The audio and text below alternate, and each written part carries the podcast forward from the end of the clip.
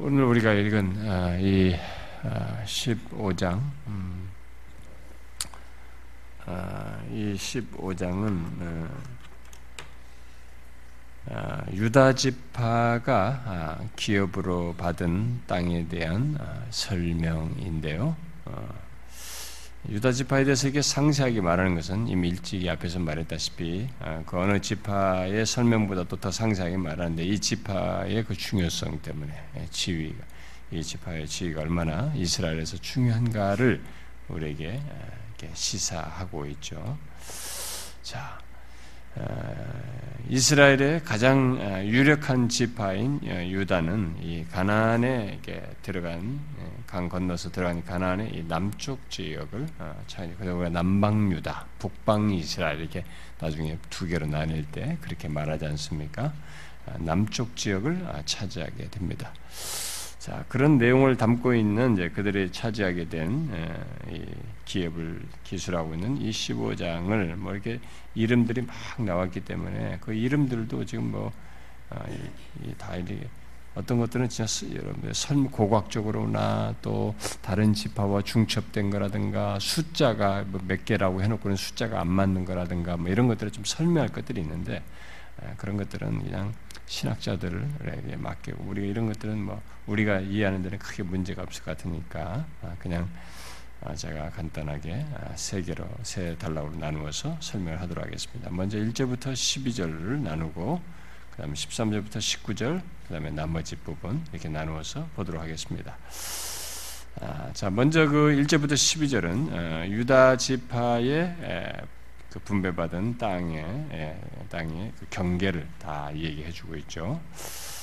아, 유다의 경계를 이렇게 이렇게 말을 하면서 남쪽 경계는 어, 이렇게 동쪽에서부터 시작해서 에돔 지경을 포함하고 신광야를 지나서 애굽 시내에 이른다 이렇게 말을 하고 있고 그 다음에 유다 동쪽 경계는 아, 염해 우리가 사해바다죠. 요즘 사해라고 하죠. 소금바다죠. 그 염해라고 말하고 있고 그 다음에 이제 북쪽 경계는 여러분들이 이제 지도를 좀 보면서 하면은 좀 더 좋을 수도 있는데 제가 거기까지는 뭐 생각 못 하고 있는데요.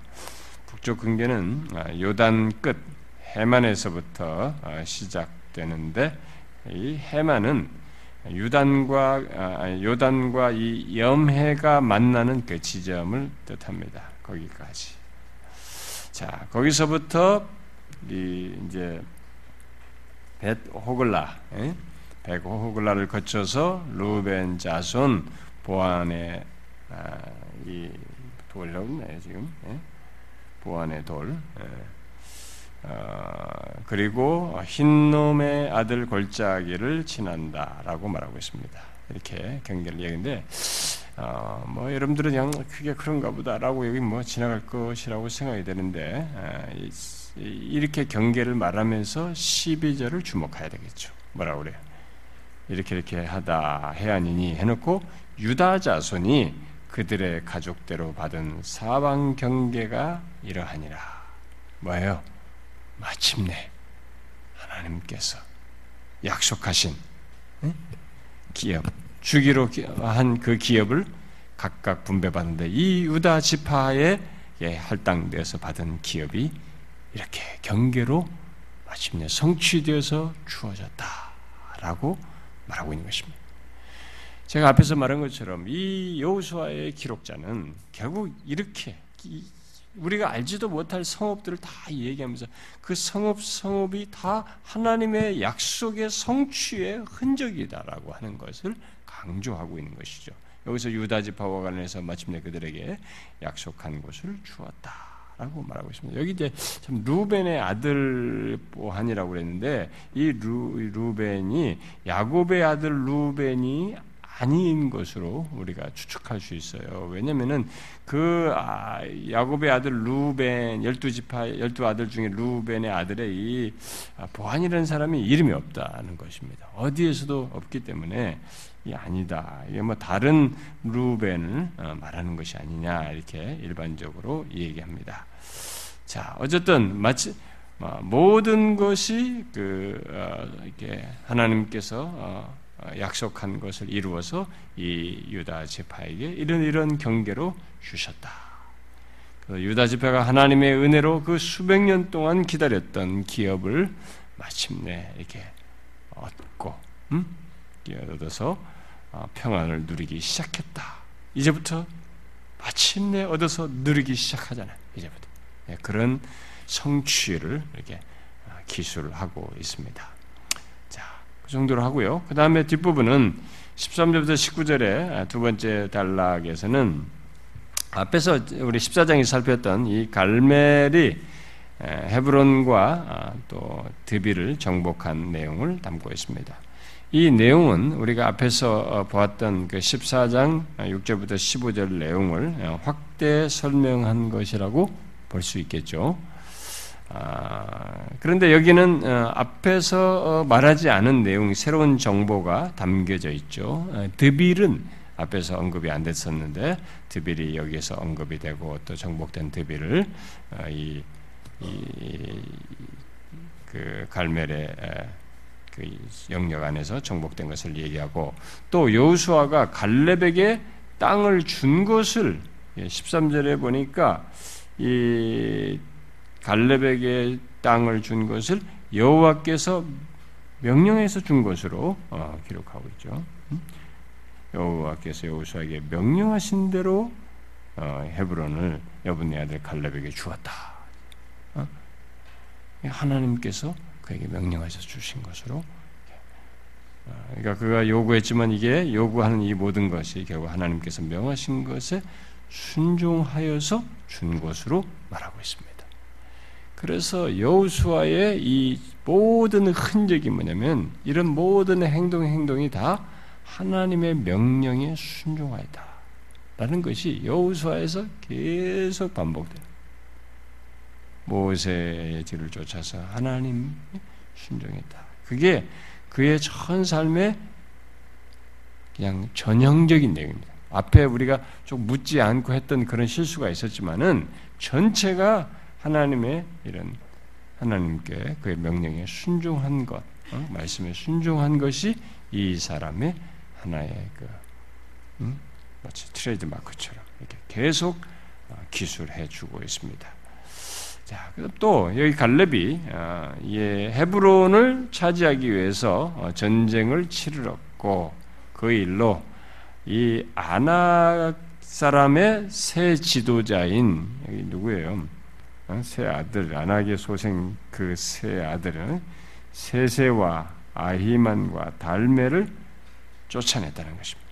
이 사람들이 뭐 지난번에 그 엄청난 사람들인데 그들을 다 이렇게 쫓아냈다. 이렇게 얘기하고 있습니다. 자, 이 세 사람은 갈렙이 여러분들이 어, 아마 거의 아무도 기억 못하요 저도 뭐 기억 못했었 못하니까 이 세 사람은 갈렙이 모세의 명령을 따라서 처음 가나안의 정탐하러 갔을 때에 헤브론에 있던 사람들이에요. 이 세 사람. 민수기에 이세 사람 이름이 나와요. 민수기 13장에. 그러니까 이 세 사람이 그때 있었어요. 근데 그들을 마침내 40년이 지나 45년이 지나서 쫓아낸 거예요. 갈렙. 그러니까 갈렙에게 있어서 이거 어떤 순간이겠어요? 응? 45년 만에 이들을 어, 자신의 진짜 자기가 말했잖아. 이들은 우리의 밥이다 말이죠. 아무리 안락자손이 크다 할지라도 우리 하나님이 우리 함께 하시겠으면 저들은 우리의 밥이다라고 말한 대로 진짜 자신의 밥으로 만들 수 있는 이 기회를 가지고 덤벼서 이들을 쫓아낸단 말이죠. 자, 갈렙이 이들을 성에서 물리치면서 무슨 생각을 했을까요? 우리가 한번 상상을 한번 해봐요. 음? 여러 많은 것들 상상해 볼 수 있겠습니다만은 어? 물리치면서 이스라엘 백성들이 45년 전에 하나님을 거역하지 않았다면 음? 뭐 어떻겠어요? 이미 그들의 삶이 많이 달라졌겠죠. 이 기업을 일찍부터 누렸겠죠. 불순종으로 말미암아 이 일찍부터 누릴 수 있는 기회를 상실한 것입니다. 불순종은 예, 항상 그런 결과를 야기시 하나님께서 주시고자 하는 것에 그 누림을 delay시켜 delay시킨다. 예, 참 그런 생각을 했겠죠. 음. 아, 그래서 뒤에 15절부터 19절은 이 헤브론 외에 드비를 정복한 것을 예, 기록하는데 아, 앞에 그 10장 38절, 39절은 이 드빌이 여우수아에 의해서 정복됐다, 정복된 도시로 언급이 되고 있습니다. 앞에서 이미 드빌이. 그런데 여기 지금 다시 정복을 하는 얘기가 나와요. 그럼 이게 뭐냐? 응? 아마 여우수아가 드빌을 정복한 후에 그 도시에 아직까지 이렇게 분배를 해서 나눠준 상태, 분배를 해서 거하도록 하지 않았기 때문에 그 정복했었지만은 거기에 비어 있는 상태로 아마 이제 그 정복해서 다시 그 상태에 사람들이 거하지 않으니까 그 도시에 다시 가난 족속들이 들어가서 거하게 된 것 같죠. 음? 들어간 것 같습니다. 그래서 다시 정복을 한 것으로 보여집니다. 아, 그런데 여기 드빌의 다른 이름을 음, 기리아세벨이라고 얘기하는데요. 음. 어, 이 기라세벨의 이름의 뜻은 서기관의 도시라는 뜻이기도 하고 또는 뭐 책들의 도시의 그런 의미죠. 그런 것을 보게 될 때 많은 사람들이 여기에 이 도시의 드빌에 문서 보관소가 아마 이 도시에 있었을 것이다 이렇게 추측을 하기도 합니다. 아, 그런데 갈렙은 이 드빌을 정복하는 그 아, 이 상황에서 아, 정복하는 문제에서 아, 만일 누가 이 여기를 정복하게 되면 자기 딸을 주겠다 이렇게 약속을 하죠. 그렇게 해서 정복을 하게 되는데요. 네, 고대 사회 속에서는 이런 일이 많이 있었죠. 사, 솔로몬도 그랬, 아니 사울도 그랬고 뭐 이런 것처럼 고대 사회에서는 이게 흔히 있는 일입니다. 그렇게 약속을 했어요. 아, 그러자 그 이에 이 갈렙의 조카인 온니엘이 아, 드비를 정복하여서 악사를 자신의 아내로 아, 맞이하게 되죠. 그런데 여러분 아시죠? 온니엘이 사사기에서 등장하는데 온니엘이 사사기에서 어떻게 등장합니까? 첫 번째 사사로 등장하죠. 어, 열두 사주 중에 사사 중에 첫 번째 사사로 이 온니엘이 등장합니다. 아주 거기서도 대범하게 이렇게 하죠. 어쩌면은 갈렙이 아, 이렇게 함으로써 이 온니엘로 하여금 이렇게 믿음을 발휘해서 정복하도록 하는 이런 것을 벌써 이렇게 아, 연습시켰다고 그럴까요? 어, 이미 그런 것을 경험하도록 뭐 이끌었다고도 볼 수 있겠습니다. 자, 그런데 아, 여기서 이제 덧붙여지는 그런 어떤 내용이 있는데 악사가 출가를 하면서 아버지에게 바라는 것이 있어서 이게 나귀에서 딱 내리니까 이게 벌써 안단 말이죠. 이게 출가를 하는데 내리니까 갈렙이 네가 무엇을 원하느냐. 이 그것을 알고 이제 말을 한 거죠. 음. 아, 그래서 이게 이제 그녀가 일종의 결혼 뭐 어쩌면은 뭐 이렇게 딸을 주겠다고 했지만은 어떤 결혼 지참금에 해당하는 그들에게는 익숙한 것인데요. 어떤 결혼 지참에 해당하는 것을 아마 요구한 요구하겠다고 하면서 요구했는지 모르겠습니다. 여기 아, 이 네겝이라고 하는 땅을 주죠.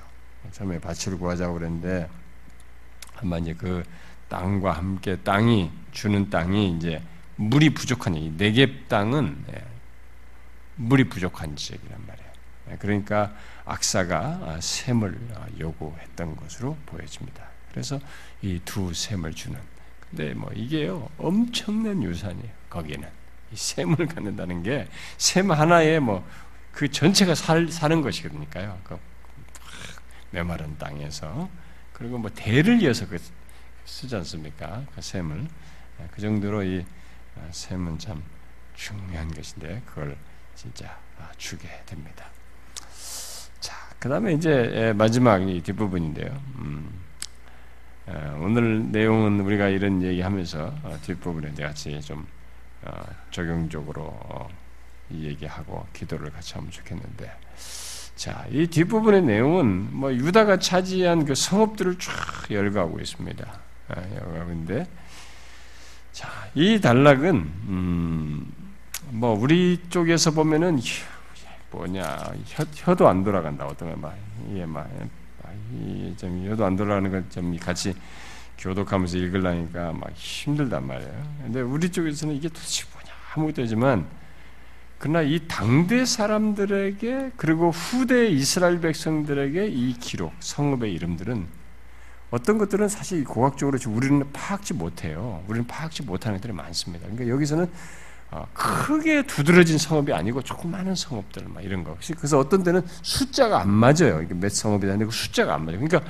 그 성읍과 맞물려서 어떤 작은 성읍들도 있기 때문에 아마 이렇게 어, 숫자가 안 맞는 거 아니냐 이런 여러 가지 설명도 나오는데요.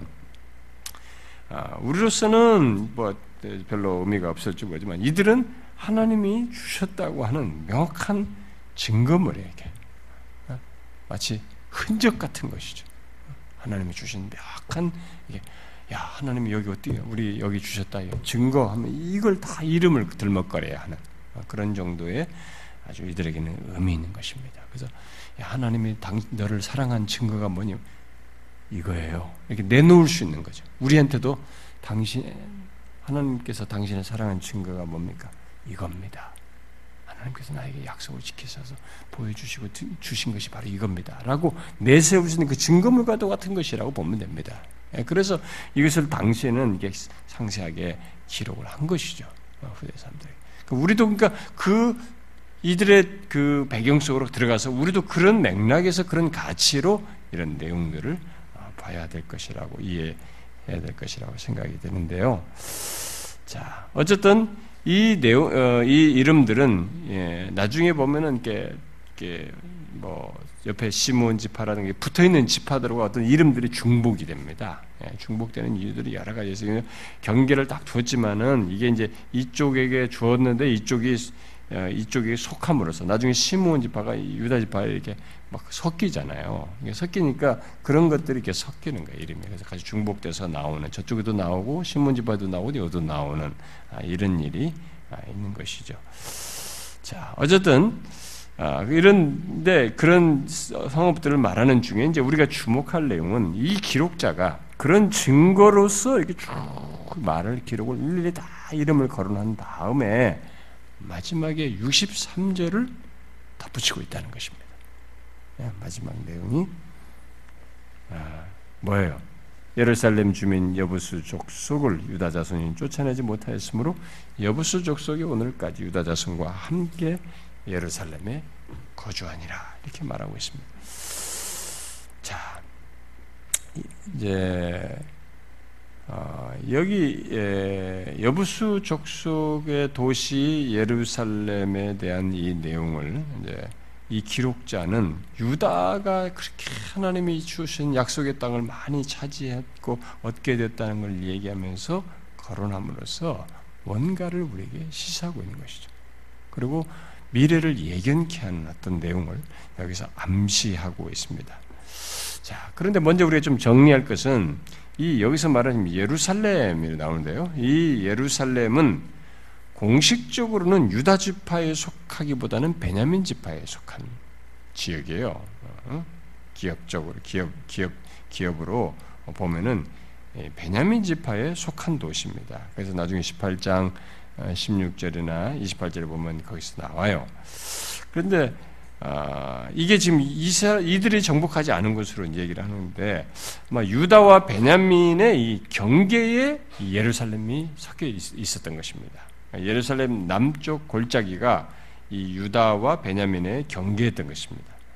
아, 그러니까 이들에게도 이 예루살렘의 한 경계에 붙어 있는 부분은 아, 맞물려 있어요.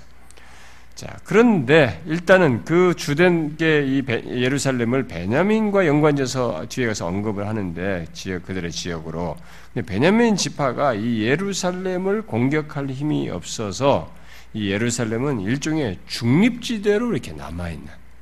그러니까 그들이 기업을 받아도 이렇게 어, 별로 이렇게, 이렇게 중립지대로 남겨진 그런 상태로 아마 보면 되겠습니다. 네, 그렇게 자 그래서 이 도시는 유다 지파가 공격하고 싶은 좋은 땅으로 있었던 것입니다. 어? 유다가 좀 공격할 수 있는. 자, 그래서 이 63절은 유다 지파의 그런 조건 속에서 유다가 유다 지파의 어떤 실패를 기록하고 있다는 것입니다. 우리에게 자 이렇게 베냐민도 유다도 예루살렘을 정복하지 않고 남겨둠으로써 후에 다윗에게 이제 그곳을 예, 이, 예루살렘, 여부수 사람들 정복하고 있는 이 땅을 예루살렘을 나라의 수도로 삼을 수 있는 빌미를 제공하죠, 사실. 다윗이 여기를 수도로 삼지 않습니까? 이 둘 사이의 경계거든요. 그러니까 그때 당시에 다윗이 있을 때 뭐예요? 분단돼 있었잖아요. 응? 서로가 이게 지파별로 분단돼 있었고 이게 선명히 나눠 있어가지고 자기가 이쪽 베냐민 지파나 이런 데서 미움도 받고 있고 이런 조건에 있었고 또 아직도 여기서도 자기가 절대로 지지를 안 받고 있었잖아요. 이렇게 서로가 양쪽에서. 그러니까 이렇게 일종의 서로 정복하지 않고 남겨도 있었기 때문에 다윗은 이, 이곳을 나라의 수도로 삼을 수 있는 어떤, 어, 어떤 그 내용으로 삼았던 것이죠. 그래서 예루살렘은 북쪽 지파들의 대표라고 할 수 있는 어, 요셉 집안, 그 베냐민이나 또 남쪽 지역의 대표라고 할 수 있는 유다 집안에도 속하지 않은 채 남아 있어 가지고 이스라엘을 다스리기에 이상적인 곳이었던 겁니다. 그러니까 남쪽도 북쪽도 속하지 않고 있어서 그래서 이 여기를 탁 수도로 삼는 것이죠. 그래서 이게 이 서로를 이렇게 어? 어, 나뉘 이들이 지파사에서 나뉘어 있었잖아요. 예, 그런 것들을 넘어서서 이게 수도로 삼고 하나로 통일시키려 하는 예, 이런 것을 어, 다윗이 한 것이죠. 음, 결국 그런 이제 어, 또 결과가 또 나중에 아, 있게 됩니다. 그래서 여기 예루살렘은 다윗이 BC 1003년 정도에 아마 3년경에 정복한 것으로 어, 언급 보통 일반적으로 말을 하는데요. 어쨌든 여기 15장에서 이 기록자는 음, 갈렙에 의한 정복을 앞에서 다시 이렇게 쭉 얘기를 한 그렇게 시작을 해놓고는 이 마지막 유다의 이, 이 기업을 분배받아서 정복하는 이 내용과 관련해서는 이 끝부분에 와서 어떻게 얘기해요?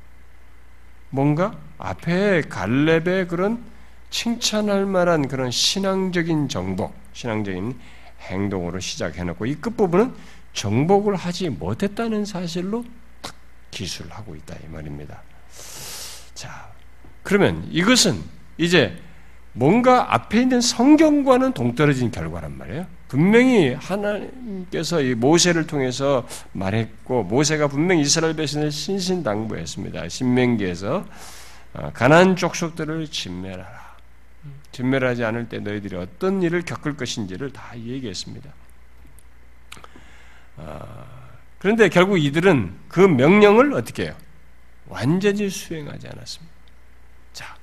자, 이렇게 완전히 수행하지 않았다는 사실을 기록함으로써 우리에게 뭔가를 교훈하는 것입니다. 이것이 그리고 그것이 진짜로 이렇게 기록했는데 기록해서 말해줬을 때 이게 뭘 말하는지를 뒤에 가서 역사에서 역사 속에서 그것에 대한 결과를 말을 해주기 때문에 우리의 입장에서는 이게 이제 중요한 교훈이 되는 것입니다. 우리를 향해서 하나님께 하시는 중요한 말씀이 메시지가 담겨져 있는 거죠. 자, 그 명령을 완전히 수행하지 못했는데 결국 이것은 이스라엘 내 나쁜 결과를 이미 말씀했잖아요. 왜 이렇게 그들을 진멸하라고 다 이유랑 말했단 말이에요. 그러니까 그렇게 하지 않음으로써 그 이유나 이런 것도 말한 그 결과가 이들에게 초래될 것이라고 하는 것을 이 63절은 딱 암시하고 있는 것이죠. 암시하고 있는 것입니다. 자, 단숨에는 이 표시가 안 날 수 있습니다. 그러니까 사람들이 단숨에 표시가 안 나고 현재에 막 도취돼 가지고 현재 이 복에 도취돼 가지고 이걸 가볍게 여길 수 있지만은 결국 이것이 내가 지금 가지고 있는 이 많은 것들을 손상시킬 수 있는 큰 암덩어리가 된다는 사실을 모르는 것이. 네, 그걸 결국 암시하는 겁니다. 아, 뒤에 보면은 나중에 사사기에 음, 사사기 1장에서 유다 지파가 예루살렘을 쳐서 어, 진멸하고 성을 불태웠다라는 기록이 나와요. 음? 거의 불태웠다는 기록이 나오는데 아 그러면 이게 유다가 다 끊는 거 아니냐 여기서 했지만 나중에 사사기에서 다 끊는 거 아니냐라고 하는데 이 승리가 불완전한 승리라고 하는 것을 우리가 뒤에 연결된 역사를 보면 알 수가 있어요. 왜냐하면 여부수 사람들이 나중에 다윗에 의해서 정복될 때 여부 사람들이 여기에 남아서 성을 다시 보수한데 유다 사람들과 함께 거주했다고 하는 흔적이 있어요. 그래가지고 그때서야 다윗이 정복한 것을 굳이 성경이 기록하는 것을 보게 됩니다. 그런 걸 보게 될 때 뒤에 사사기에서도 완전한 승리가 아니었던 것입니다. 자, 그로 인해서 이제 생겨나는 이제 문제가 역사 속에서 뒤에서 나타나게 되는데, 자, 우리는 이런 내용을 통해서 생각을 해보는 것입니다. 불완전한 순종이거든요, 이게. 불완전한 순종이 우리를 어디로 이끄느냐라는 거예요. 불완전한 순종은요, 뭔가 현재적으로 이렇게 그 뭔가 순종한 그것에서 어 이게 뭔가 가시적으로 어 이렇다 만족할 만한 어떤 결과가 있을지 몰라도 결국 이 불완전한 순종은 우리를 죄악으로 이끌어요. 왜냐면은 나중에 결과적으로 드러나지만은 그게 어떻게 해서 드러나냐 어떤 식으로 드러나냐면은 가난 사람들이 이 가난 사람들이 이들이 완전히 쫓아내지 못함으로써 결국에 가서 이미 신명기에서 어, 예견한 바대로 이스라엘 백성들이 이스라엘 백성들 속으로 그들에 의해서 뭐가 들어와요? 우상이 들어옵니다. 우상 숭배로 어, 이끌리게 되는 것입니다. 그러니까 이스라엘은 여기서 지금 유다나 이 여기 각 지파들이 분배받으면서 이들이 남겨두는 이런 작업에서 우리가 이제 아, 이 여호수아서 기자가 우리에게 계속 강조하거든요. 나중에 이제 그것을 사사기부터도 경험하고 계속 그 뒤에부터 당장 역사 속에서 경험을 하는데 우리에게 교훈하는 뭐냐면 바가 뭐냐면은 이스라엘이 착각했다는 겁니다. 어? 그러니까 이들이 지금 계속 뭔가를 놓치고 있다는 거죠.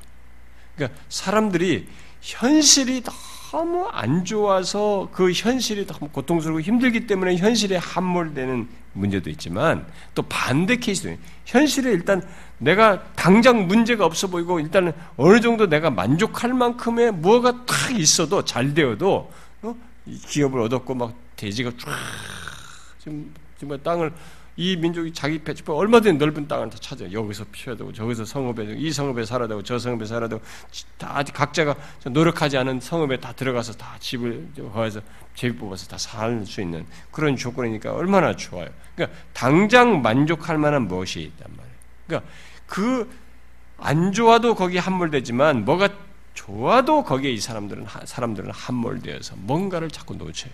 그러니까 현실에 함몰되는 거. 어? 내 앞에 있는 뭔가에 긍정이든 부정이든 여기에 함몰되어서 이 불완전한 순종을 하게 될 때 그것이 가져다 오는 파괴가 있어요. 우리는 여기서 이제 그걸 보는 것입니다. 이들이 전쟁의 승리에서 마침내 기업을 얻게 된 것에 아마 만족하였을지는 몰라요. 굉장히 아, 막그 도취됐을지 모릅니다만은 하나님은 어, 이 성경 기록을 통해서 우려할 사실을 이 63절을 통해서 우리에게 말, 밝히고 있는 것입니다. 뭐예요?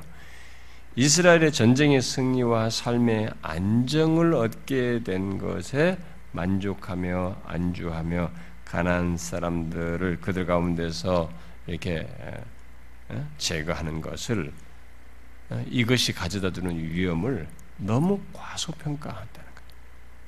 그러니까 영적인 맥락에서 하나님의 말씀의 차원에서 이것을 보지 못했다는 것입니다.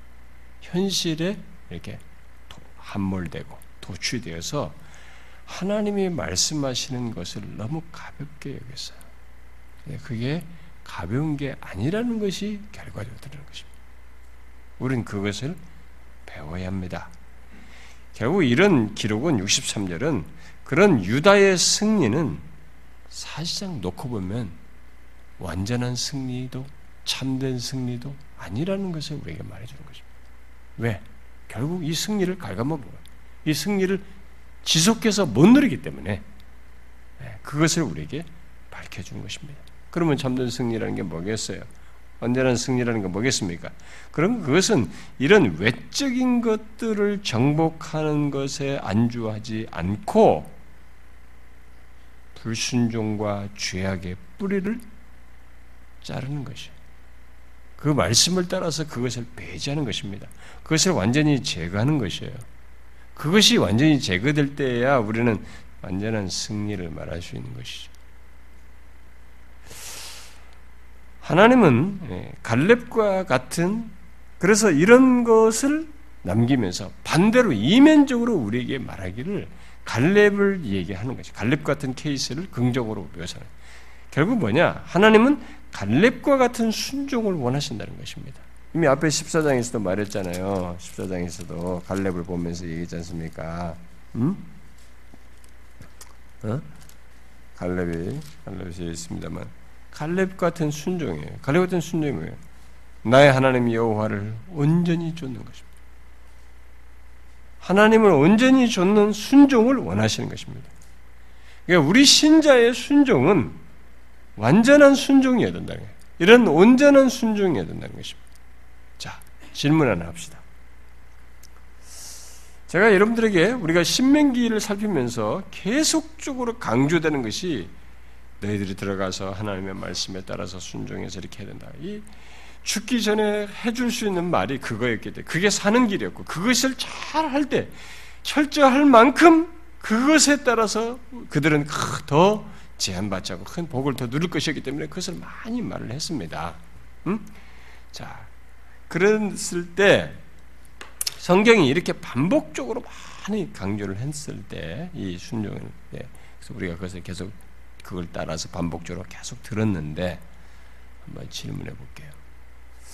여러분들은 교회를 다니면서 이렇게 하나님의 말씀을 들으면서 어떤 단어가 여러분들에게 감미롭습니까? 잘 생각해 봐요. 굉장히 지혜롭게 한번 생각해요. 어떤, 어떤 용어들과 표현과 성경적인 용어들로 설명하는 것이 감미롭습니까? 어떤 게 감미로워요? 축복이란 단어가 감미롭습니까? 솔직히 안 봐봐요. 하나님이 너와 함께 하신다는 것이 감미롭습니까? 복주고 복주고 또 복주리라 이런 단어가 감미롭습니까? 아그 음식점마다 가면 왜 그런 걸 붙여놔가지고 기독교를 요거도 먹게 하는지 몰라. 그러니까 우리가 완전히 기독교 기복 종교라는 것을 대외적으로 선전하는 그런 단어 그런 거 다 없애버려야 되거든. 네? 네, 그런 거 없어야 돼. 우리가 아주 잘못 믿는 거지. 그러니까 뭐가 감미롭습니까? 한번 생각을 해봐요. 어떤 단어인지는 여러분들 추측이 잘 안 되는데 뭐가 여러분들의 감미롭습니까? 어떤 단어와 어떤 내용을 들을 때 여러분들의 마음에 이렇게 안정감이 생기고 위로와 기쁨이 생깁니까? 네? 한번 지명해서 불러볼까요? 솔직하게 한번 말해봐요. 응? 누가 한번 대표로 좀 얘기해봐요. 집사님 뭐 말하고 싶으세요? 네? 잊지 말고 기억하라. 음.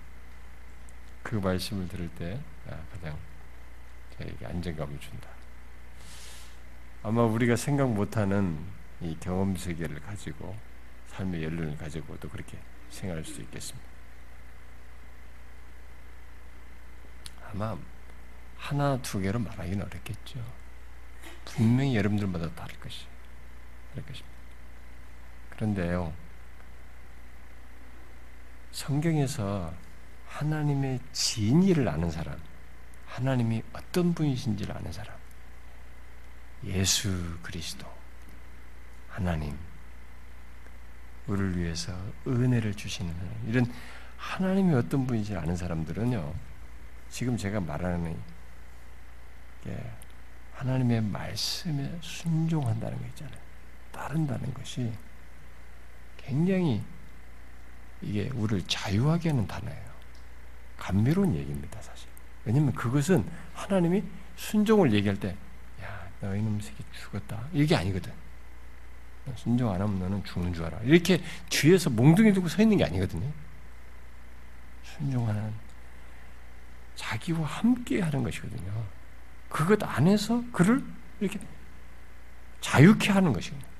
성경에서 말한 태초부터 아담 때부터 하나님께서 뭔가를 말씀하셨을 때 그 말씀을 우리가 순종하는 문제와 연관해서 지키라고 했을 때 거기에는 담겨져 있는 게 뭐냐면요. 하나님의 하나님께서 우리를 온전한 자유, 하나님 안에서의 자유를 갖게 하고 싶은 뜻이 담겨져 있어요. 그러니까 그것은 우리에게 다른 말로는 복인 것이. 그 안에서만 가질 수 있는 행복, 참된 행복을 갖는 것이거든요. 그 안에서만 가질 수 있는 참된 자유를 갖는 것이거든요. 참된 기쁨을 갖는 것이거든요. 그걸 얘기하는 것이에요. 그런데 그것을 이런 순종이라는 단어를 부정적으로 들을 수 있어요. 사람들. 그 제가 쇼크를 먹은 것이에요. 사실 우리 우리 여러분들에 게서 제가 우리 순종이라는 그 수련회도 했지 않습니까? 순종이라는 주제를 가지고 순, 수련회도 했잖아요. 그 제가 쇼크를 받은 것 중에 하나가 순종이라는 단어가 싫다는. 어? 내가 더 이상 어떻게 순종해야 되냐, 더 이상. 어? 그 단어를 들을 때 너무 힘들었대.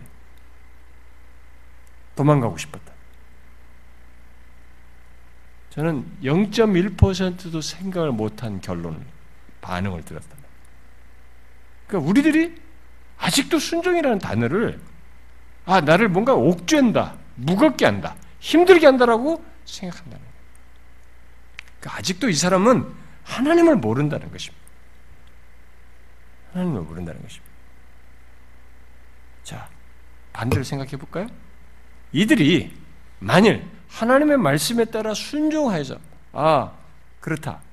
여기 여부수 쪽 소위 예루살렘도 저기도 하나님께서 우리에게 말씀하셨으니까 발발할 때가 밤도 내가 함께해서 하겠다 그러니까 이 여호와를 온전히 좀 좇은 이 갈렙처럼 그런 믿음으로 하나님께서 약속하시니까 믿음으로 나갔다면 하나님께서 예루살렘 여부숙소 안 붙였겠어요? 그 당연히 붙이는 것이 안 붙이면 하나님이 자신의 말을 안 지키시는 분이 되기 때문에 그러나 있을 수가 없는 거예요. 반드시 그럴 것이에요. 그 뭡니까? 순종이 주는 그것을 이제 거절 거절한 것이.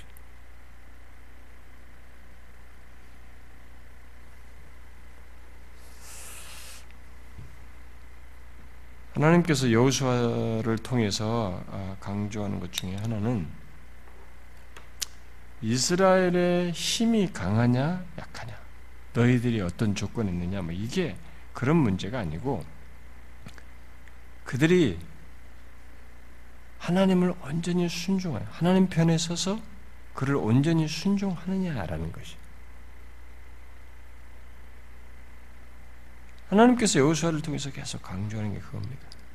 자, 이렇게 열거된 이름을 밟아놓고도 이게 증거인데도 뭘 주저하냐. 하나님은 더 주겠다고 하는데 그 안에 있는 모든 것을 다 차지해서 누리기라고 하겠다는데 왜 우리는 적당한 선에서 멈추느냐는. 왜 하나님께서 말씀하신 것을 거절해 가면서 순종하지 않으면서 그 적당한 선에서 멈추느냐는 거예요. 이 그래서 불완전한 순종이 결국 가져다주는 파생시키는 죄와 그로 인해서 이 자기들이 누릴 것을 갉아먹는, 음? 그 결국 자신들이 그로 인해서 망가지는 말이죠. 하나님이 싫어하시는 상태로 나아가는 이런 일을 왜 하느냐는 거죠.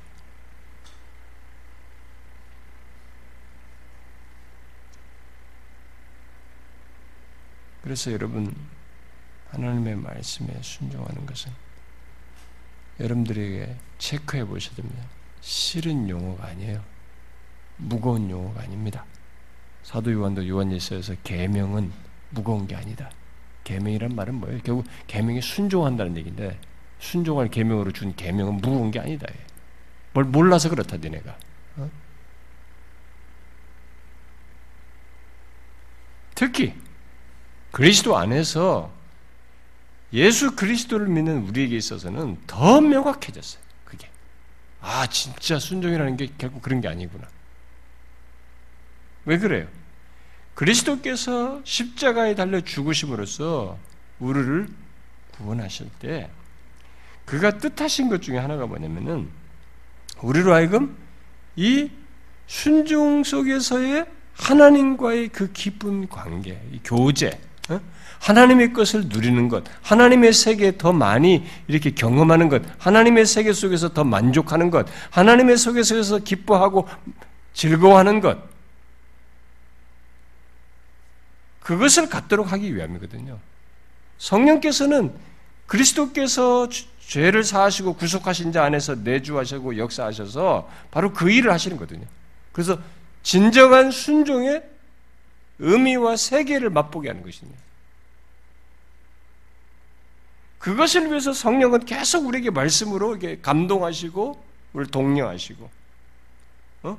온전히 하나님을 쫓아 순종하도록 하는 일을 계속하는 거죠. 그 성령을 쫓아 행한다는 말은 결국 하나님의 뜻을 따라 행하는 것이거든요. 하나님이 원하시는 것에 동행하는 것이거든요. 그렇게 순종하는 것이에요. 그것을 즐거이 하도록 하는 것입니다. 그래서 성령은 지금도 그 일을 하시는 거예요. 그래서 예수 그리스도의 십자가의 이 놀라운 구속의 역사가 어떻게 효력을 나타내니 그것이 어떻게 우리 안에서 더 능, 능력으로 나타나냐면은 결국 이런 모습으로 드러나는 거죠. 아, 우리가 예수 안에서 순종할 수 있는 자가 되었고, 그, 그분 안에서 이 순종이라는 것이 얽매이거나 나를 정죄하거나 막 이것으로 나를 올가면 무겁게 하는 것이 아니라 즐거움의 요소구나. 하나님의 세계로 더 깊이 들어가고 풍성히 들어가는 문제이구나. 라는 것을 보게 하신 거죠. 이루신 것이죠. 그리스도께 십자가에서. 우리는 그 혜택자예요. 수혜자들인 것입니다. 근데 이런 세계를 알지 못하고 계시적으로도 알지 못하고 이 계시가 자신의 삶 속에서 경험되는 것도 알지 못하게 될 때는 그런 조건 속에서 교회를 다니고 그냥 어려서부터 잔뼈가 굵던 부모 밑에서 모태 신앙을 잘하던 뭐 어떻든 간에 교회 생활에서 뭐 이래라 저래라 이렇게 그 듣는 수준에서 교회에서 자꾸 뭐 순종하다고 교회 생활 이렇게 이렇게 지식으로 축적돼서 교회 생활하는 사람들에게는 당연히 무거워요 이게. 매일 뭐 하라 하지 말라는 것을 보이 이 세계를 모르는 거예요 순종이 기쁨이 아닌 것이요 계속 이상한 그냥 종교적인 거죠 행동인 것이에요 기쁨 없는 행동이라고. 하나님의 세계를 맛보지 못하는 순종이 되는 거예요. 자신의 행동, 노력의 수준이 되는 것이죠.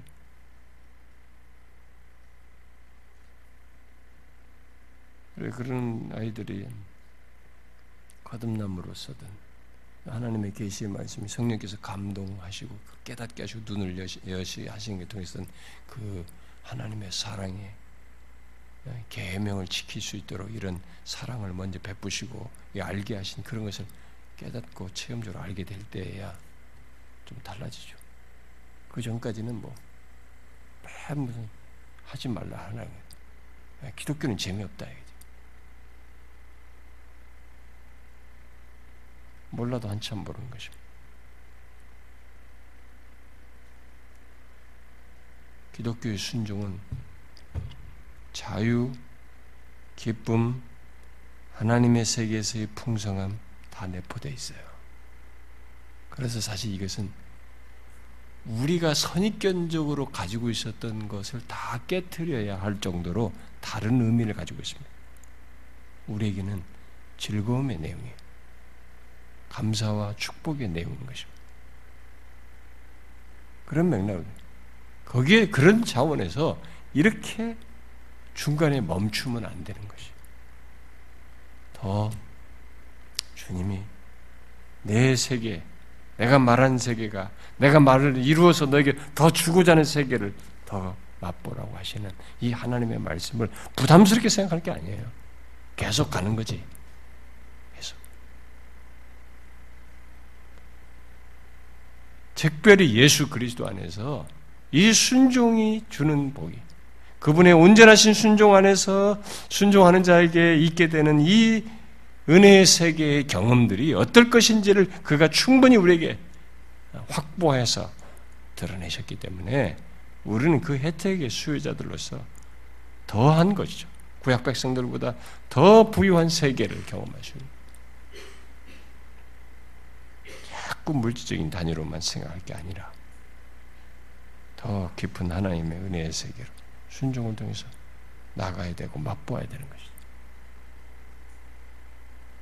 저는 여러분들이 하나님의 말씀을 따른다, 순종한다, 라는 것에 대해서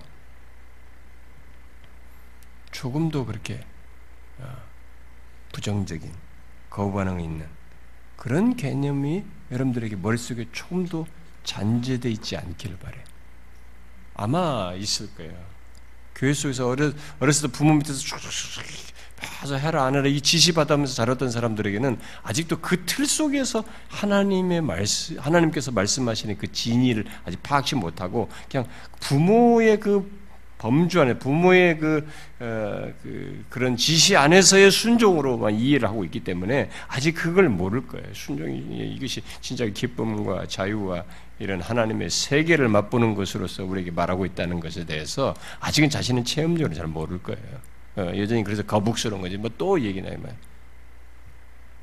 그래서 뭐 주의를 지키고 뭘 한다는 것에 대해서 뭐 불편해하는 이 세계를 모르는 거지. 하나님의 세계. 인간은요 어쩔 수 없어요. 처음부터 피조물이기 때문에 하나님 안에서만이 참된 자유를 맛봐요. 하나님 안에서만이 그분의 말씀을 따르는 것 안에서만이 참된 평안을 경험해요. 참된 기쁨도 거기 있는 것입니다. 하나님을 딱 벗어나자마자 좋을 것 같죠? 바로 엉겅퀴가 괴롭히는 것입니다. 바로 죄의 고달픔 속에서 죽음이라는 그 칙칙한 어두운 것 속에 어두운 것과 대면해야 하는 전혀 다른 세계로 가버리는 것입니다. 하나님을 거스리고 등지고 가는 것이 좋을 것 같지만 자유가 아니에요, 그것은. 더 무서운 속박으로 내모는 것입니다.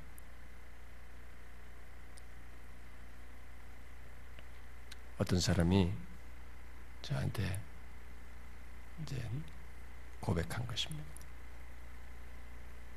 자기가 젊었을 때 참 죄를 지었다는 거예요. 정말 하나님 앞에 너무 자기가 생각할 때도 큰 죄를 지었다는 거예요. 근데 그것을 하나님 앞에 회개를 하고 해도 자기 마음속에 이렇게 막 너무 이게 시원치가 않을 정도로 너무 힘들더라. 그래서 음, 자기가 하나님 앞에서 그것으로 인해서 너무 힘들어하고 어, 어, 마음이 시원케 되기를 원하고 막 이렇게 되는데 예, 자기가 사실 그것이 있음으로 인해서 이제 결국 이제 좀 전환이 온 것입니다. 좀 은혜를 받게 됐어요. 말씀을 통해서 은혜를 받고 하나님 앞에서 그렇게 이제 어떻게 용서받고 어, 자유됐는지 그런 걸 이제 다 깨닫고 경험하게 된 것입니다. 근데 이제는 그 과거가 자기를 더 죄를 짓지 않고 하나님께 더 가까이 하나님께 더 순종하도록 하는 이 긍정적인 자극제로 남아 있다는 거예요. 처음에는 안 그랬대. 처음에는 너무 자기를 부정해 힘들어가지고 죽을 뻔했다. 고뇌에 차고 말이야. 그 죄책감이 그렇게 무서운 줄 몰랐다고. 너무 오랜 세월 동안. 근데 지금은 다 긍정적인 자극제가 된다. 그것이 있었기 때문에 더 하나님께 미끄러지지 않고 더 하나님께 순종하려고 하는 자극제가 됐다. 자신의 인생이 그렇게 전환이 됐다는 거예요.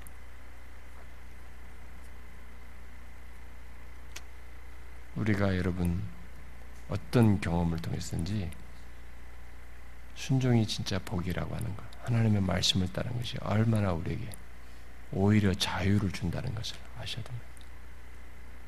내가 너 얼마나 순종해야 된다 이런 말은 감히 할 수 없어요.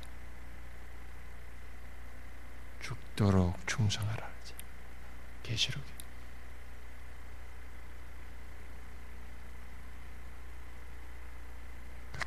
아주 순종하면서 가는 것입니다. 특별히 그리스도께서 온전하신 순종으로 우리를 이 순종 속에서 큰 복을 누리도록 하나님의 세계를 맛보도록 확 열어놨습니다. 장을 열어놓으셨어요. 그러니까 우리는 그것을 많이 경험해야 됩니다. 아, 여러분 거북스럽게 생각하고 무겁게 생각하면 안 됩니다. 아, 그렇게 생각하면 안 됩니다. 아직도 그렇게 생각하는 사람은 아 진짜 너무 안타까워요. 여러분 저는 교회에서 여러분들을 보지 않습니까? 어떤 사람은 진짜 그렇게 힘들어 하거든요. 저한테 그렇게 말한 사람도 있었기 때문에 제가 얘기한 것이고, 응? 너무 안타까워요. 그건 아니에요. 그건 기독교를 모르고 있는 것입니다. 순종은 즐거움이에요. 즐거워할 내용이에요. 여러분과 저에게 하나님의 세계를 더 맛보도록 초청하는 것입니다. 이걸 믿으셔야 됩니다. 이 주신 기업을 풍성하게 누리라고 초청하는 거예요. 제한하지 말라는 거죠. 순종을 통해서 풍성히 누리라는 것입니다. 이걸 믿으셔야 됩니다. 기도합시다.